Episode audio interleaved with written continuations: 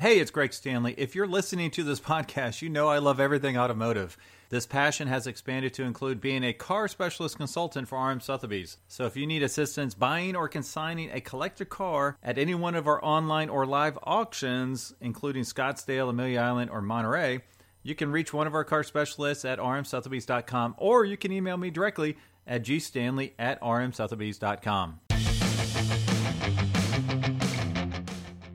This is the Collector Car Podcast, the home for the auto enthusiast. Join Greg Stanley as he applies over 25 years of insights and analytical experience to the collector car market. He will interview the experts and throw in some fun stuff as well. Hey everyone, it's Greg Stanley with the Collector Car Podcast. I'd like to thank RM Sotheby's for being the primary sponsor of this podcast. They're the reason that this thing is on every week and gets shared with a large group of auto enthusiasts. So thanks so much to RM Sotheby's. For this episode, we are covering blue chip Ferraris and the market trends. So what is a blue chip Ferrari? Well, blue chip is defined as a car that is considered to be a reliable investment, though less secure than stock and of the highest quality. So we never promote cars as investments, but it's a great way to look at them to see what they've done in the marketplace over the last few years. Now for this episode, I am focusing on pre-1970 Ferraris. The main reason is I wanted to focus in on the quote-unquote classic collectible Ferraris and not necessarily the more modern supercars. Now, if you look post 1970, some of the blue chip collector cars or collector Ferraris would be the 288 GTO, the F40, the F50, the Enzo, the LaFerrari, the modern version of the GTO, etc. So we are basically focusing on everything prior to 1970. Now I'm also limiting my list to the Ferraris whose values can be found in Hagerty's valuation results. So this does not include any Ferraris from 1948 to 1953, which those are extremely rare and they are not in the database. Now, like I said before, I'm using Hagerty's valuation results, and for the purposes of this podcast, I'm using cars that are in condition number one, as I find that that shows the largest variances over the years. But before we get into the market trends, I want to review a few of the cars that I'll be covering here. This is uh, from the descriptions in Hagerty's valuation tools. And the first one I'm covering is the 1954 to 1955 Ferrari 250 Europa. Now, the Ferrari 250 was the company's bread and butter model during the 1950s. It took on many forms for both road and track and helped establish Ferrari's reputation as the maker of some of the best, fastest, and prettiest cars in the world. The Ferrari 250 Europa was the first production car to carry the 250 name which refer to the displacement of each of the car's 12 cylinders. Now these traditionally trade in the 1.5 to 3.5 million dollar range. Now the next Ferrari in my list is the 1955 to 1958 Ferrari 410 Super America. The Ferrari America series of models served as the company's top-of-the-range large Gran Turismos during the 1950s and 1960s. The series began at the beginning of the 1950s, but it was the 410 Super America introduced in 1955 that was the most powerful road-going Ferrari of the decade. The model was produced in Series 1, Series 2, and Series 3 configurations. The standard price for one was nearly $17,000 at a time when a Corvette cost a little over 3 grand. Since the 410 Super America was an extremely expensive car bought by celebrities, industrialists, and even royalty, there are small differences in each example as each car was catered to the taste of its buyer. The bodywork also varies with each car. The V12 was now up to 5.0 liters, not the Mustang 5.0, and made well over 300 horsepower, which allowed for a top speed of up to around 160 miles per hour, depending on gearing. With greater low-end torque and larger dimensions, the 410 Super America was more suited to around-town driving and long-distance touring than the high-revving 250 model. These typically trade from 2.2 million to $2.8 million. The next one is one of my favorites, the 1956 to 1959 Ferrari 250 GT TDF, also known as Tour de France. Ferrari never actually named his 250 GT Gran Turismo of 1956 to 1959 the Tour de France. The public took care of that after the model won four straight victories in a celebrated 3,600 mile race. In fact, all of Ferrari's series production Berlinettas, none matched the competition record of this TDF, as it became known. Introduced at the 1956 Geneva Motor Show, This dual-purpose road race model won more races than either of its successors, the 250 short wheelbase and the 250 GTO, which is shocking because the GTO is by far the most valued car of all time. Fitted only with two-barrel carburetors, it was aimed at the new GT category, which the FIA hoped would be less dangerous than the rules, which resulted in the 1955 Le Mans 24-hour disaster. Now, the Tour de France TDF typically trade for five to eight million dollars. The next car is the 1957 to 1958 Ferrari 250 Testarossa, one of the most beautiful cars of all time. The Ferrari 250 Testarossa was the successor to the Monza series of race cars. Its name translates to redhead, which refers to the red painted valve covers on the 3-liter V12 engine, which in the case of the 250 Testarossa was fed by six Weber carburetors. The Testarossa was used as Ferrari's top-level entry in international endurance racing since the FIA had placed a limit of 3-liter displacement on prototypes. While the factory campaigned a handful of Testarossas, Ferrari intended for the car to be campaigned by privateers in both Europe and North America. As a result, it was not overly complex and emphasized ruggedness and reliability over technical complexity. That's not to say the Testarossa wasn't fast, however.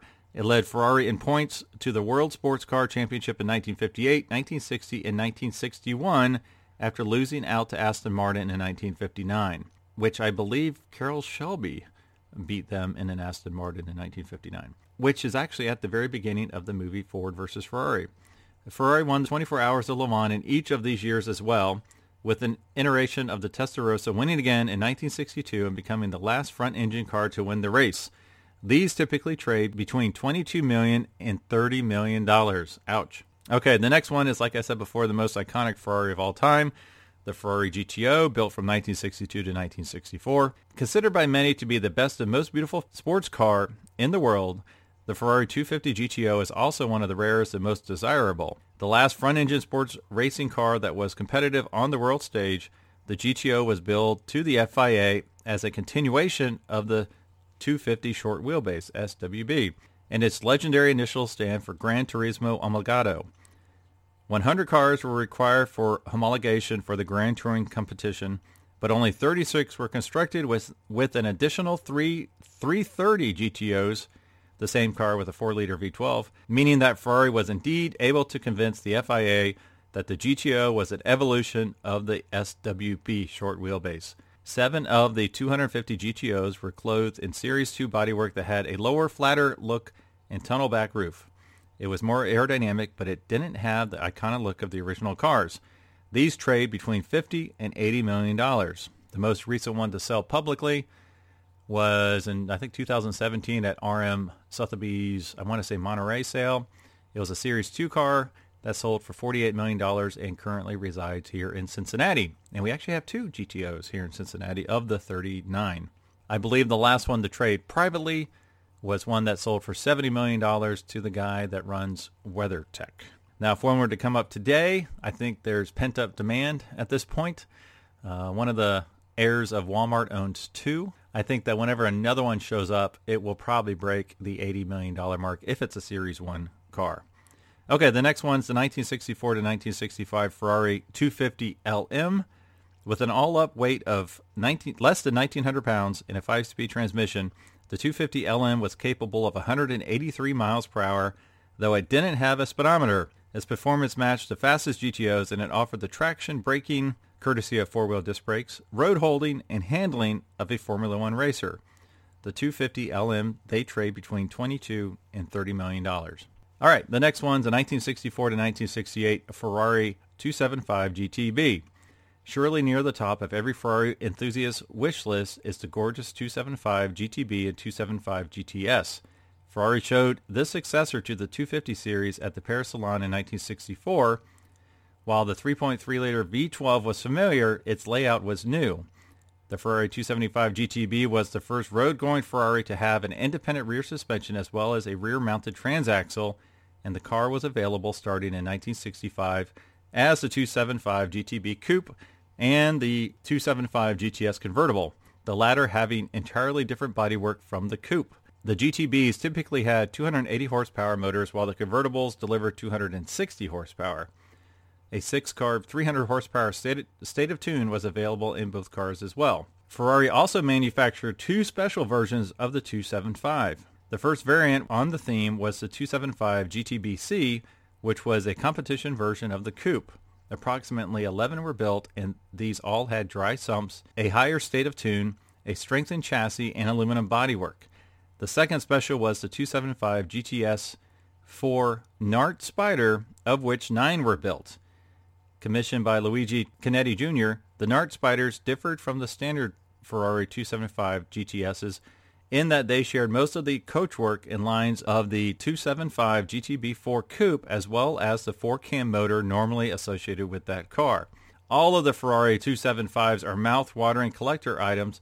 However, these stunning Nart spiders continue to create frenzies whenever they appear at show or auction. Now, the 275 GTBs range from $2 million to $30 million for one of the Nart spiders. And ironically, there's a Nart spider here in Cincinnati as well we got a lot of car stuff going on here. Okay, so those are the ones I wanted to kind of give an overview. Those are the big blue chip cars. I'll mention some other ones here, including the 330 and some of the earlier cars that are not necessarily million dollar cars, but I'll, I'll give you some fun stats about them. Now, the overall market trend, when I'm looking at Hagerty's database, I kind of broke it up into how has it done the last year, over the last three years, over the last five years, over the last 10 years and then for the entire time that it's been in the database, which was from September of 2006.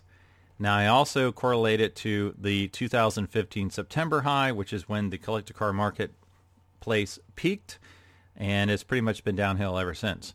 So now Ferraris as a whole, now this is every single Ferrari, every model in Hagerty's database from 1954, I think, to 1969. Since 2006, from when Hagerty started tracking the value trends, they're up 410.6%. So if you bought a Ferrari in 2006, you uh, you made some money on that car. Ironically, they're still down from the peak of September of 2015. As a whole, there's a couple exceptions here. Now, the value of all these Ferraris as a whole has continued to soften over the last five, three, and one year time frames. So over the last five years, it's been down 8.8%. Over the last three years, it's been down 7.9%, so gained about a percent back. And then over the last year, it's only down 2.7%. So I expect the trend for Ferraris to start going back up. It's definitely slowed tremendously. I mentioned the peak of the collector car market was in September of 2015, but Ferraris peaked in January of 2019. So their peak was delayed by two and a half years, which is pretty interesting from the overall market. Now this was driven by a handful of cars. So the mighty GTOs I mentioned peaked around September of 2018 and stayed at the high point till January of 2019, as well as the 330 LMB and the 250 LM. Now the 250 California Spiders, which are in my mind the most gorgeous car ever built, they peaked in late 2017 and remained at that level uh, for the rest of the time frame. Now, the Ferrari that peaked the earliest was the 1959 Ferrari 250 GT open headlight car. It peaked in May of 2014 at $5.6 million. It continued to decline after that, but then came back up to $5.6 million in 2019, and it's down again the latest three months. The 1957 and 1958 Super Americas were the next ones to peak as well as some of the 250 GTs by January of 2014. Now, there are a few Ferrari outliers that outperformed the collector car market, so this is pretty interesting. They did not follow all, all of the negative trends of the overall collector car market. Now, here's a list of cars that are up when you compare them to the peak of the collector car market in September of 2015. It's basically the early Europa cabriolets, so that's 1954 to 1955. Those are up and then basically all of the California spiders, the, the long wheelbase, the short wheelbase, the open headlight, the closed headlight, the alloy, the regular, those are all up since the market high of 2015. Now there are a few more that have never decreased in value over the time frames I mentioned. So these are just a handful of Ferraris that have bucked the trend of the overall collector car market and remained positive throughout the last 10 years, 15 years. This includes the 1958 400 Superfast Series 3, the 1961-1962 California short wheelbase, as I mentioned before, the 250 GTO, as well as the 250 LM. Now, the top 25 cars in 2011 and 2021, so this is a 10-year span, based on dollars consists of GTOs, Testarossas, Narts, Tour de France, LMs, California Spiders, and the Alloy 250 GT short wheelbase cars. So basically all your high dollar cars remained high dollar cars over that 10 year time frame. There weren't a lot of changes. There wasn't some that went dramatically down. There weren't some that went dramatically up. But there are some interesting things to note here. So the fastest gainers by the percentage of valuation increases over the last 10 years include, so basically these are the cars that have increased the most from a percentage basis over the last 10 years. So again, it goes to the 250 California short wheelbase cars up 213%. And ironically, some of the lower price cars, a lot of the 250 GTEs and the 330 GTSs, uh, they are up about 200% over the last 10 years. Probably the biggest from a dollar perspective is the Ferrari California short wheelbase alloy spider cars. They went from $7.5 million in 2011 to $23.5 million in January of 2021. Now, some of these cars were slower to increase in value over the last 10 years. So here's a few of the slower gainers over the last 10 years. So the Tour de France, as I mentioned before, uh, it went from 5.5 million to 7.8 million, so about 41% increase. It's basically a lot of the mid price point cars. You got the 1968 365 GTB for Daytona Cut Spider. So that's the Daytona that was converted into a convertible after the fact at 43.5%. Some of the 275 GTB 4s are up about 78%. So they're up a lot over the last 10 years. They're just not up the 200% like some of the other cars have been. Now, I also wanted to look at, well, if I rank them one to whatever, uh, all these cars, which ones moved up the most from a ranking perspective. So it's not strictly a percentage perspective, it's also a ranking perspective. So when looking at this, you know, which one went from being number 10 in value to number 4 in value, you know, it, it moved up 6 spots. The Europa Cabriolet that I've mentioned a few times already, that actually went up 18 spots and went from number 71 to number 53 over the last 10 years, basically going from 1.1 million to 3.5 million dollars. That's a big change. The California long wheelbase open headlight Spider went from 3.7 million up to 10.5 over the last 10 years. So that's almost a 200% increase. So some pretty crazy numbers there. It actually went up 12 spots in the rankings. A lot of the 330 GTSs, some of the quote unquote lower price cars, cars went up quite a bit. So it's the kind of thing that if you can't afford the 250s, the GTOs, you know, you go for the next level down. So these cars went from $860,000 to $2.5 million in 10 years, almost a 200% increase. So a lot of interesting things happening out there in the Ferrari marketplace. And then the last thing I wanted to do is I wanted to look at kind of by model. Uh, how were the GTOs doing versus the Testarossas? How are the Californias doing against the GTBs. And so I kind of looked at it based on every year, which model increased in value the most or, or decreased in value the least over the last year, three years, five years, 10 years, and just overall. So the car that increased the most in the last year, which is interesting, is the 275 GTB as a whole. Uh, there were a lot of cars that were flat. The GTOs, the Testarossas, the 330 California, the 330 GTS, the 365 California and all the 365 cars, the GT, the GTB, and the GTS, all those were flat over the last year. And then after that, you come into cars that have declined over the last year in valuations. But that's not necessarily a bad thing. That just means that it declined. They were declining slower than they had versus three, five, ten years ago. The one that actually declined the most in value over the last year was the Tour de France, down 6.6%. Next in line was the 330 GT down 5.4% and then the 330 GTC. So that's what happened in the in the last 1 year. When we look at the last 3 years it's changed quite a bit. The GTO is the big winner up 4.6% and that was actually the only car of the last 3 years that has actually increased in value. Every other car from a, a model type has decreased. The second one was the 250 LM down 2.4%. And then all the way down at the bottom again is the 250 Tour de France down 26.9% over the last three years. And then when we look at the last five years, we have two cars that are in the top spot up positive over the last five years. The 250 LM is up 3%. The 250 California is up 2.3%. Then everything else is negative. The 250 GTO was down 5% over the last five years.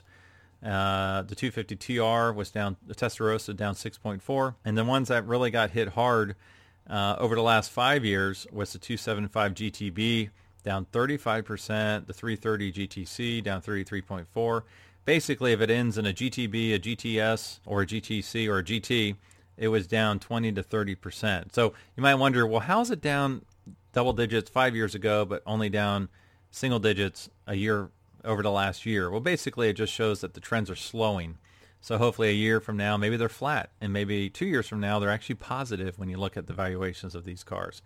Now, looking at the 10-year mark, everything has grown over the last 10 years. So the 250 LM is up 253%. Pretty much every model is up 76% to 253%. So if you were looking at a Ferrari as an investment, it's not a bad one because they definitely have performed over the last number of years. So this is a deep dive into Ferrari numbers. I hope you enjoyed it. If there's something you would like to see me do that I haven't done before, or I did in a previous podcast, you would like to see me do it again, please let me know. I like doing these deep dives to figure out what cars are moving within the marketplace, either positive or negative. It helps me dig into these cars where I get to know them a little bit more.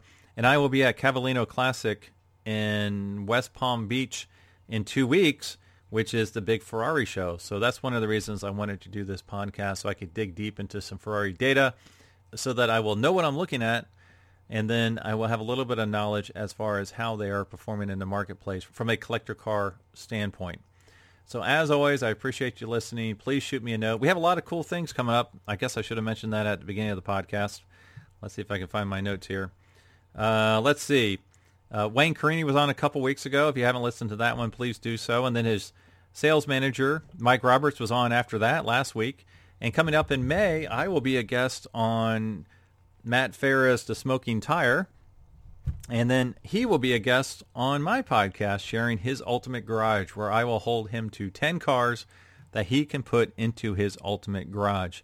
I have some other cool guests coming up in the next couple months. Uh, so hopefully you'll be entertained. And if you have any ideas, please let me know. Thank you for you, those of you that have sent me some ideas uh, through DM direct messaging. One of them, which I thought was brilliant, was basically what factory race cars are valuable nowadays, which is a great question because when you think about factory race cars, they were trash. Let's talk about the Ferrari GTO. People didn't care about those cars when they were done racing. You could buy them for two, three, four, five thousand dollars. Now they're worth 40, 50, 60 million dollars. But then what's happening with today's race cars? Will there be a market for them in the future? Now, what's interesting, a lot of that depends on the usability of the car, the rarity of the car. I've noticed a lot of NASCARs are selling at auction nowadays, and you know, I'm not sure I need to look into it. I think there's some type of NASCAR racing series. So, if there's a racing series to support these cars to where you can actually use them and drive them and have fun with them, that adds value to the car. So that will take me a while to get that one done because I'm just not familiar with the racing world. I've asked, reached out to a couple racers to be my resources and my guests. So uh, hopefully we'll have that one up in the future. And if you still would like to submit your car for me to appraise, uh, please shoot it to me at gstanley at rmsotheby's.com. And as always, thank you for your time, and I will talk to all of you next week. Thanks for listening to the Collector Car Podcast. Don't forget to give us a nice rating on iTunes and be sure to follow us on Instagram and everywhere else at the Collector Car Podcast.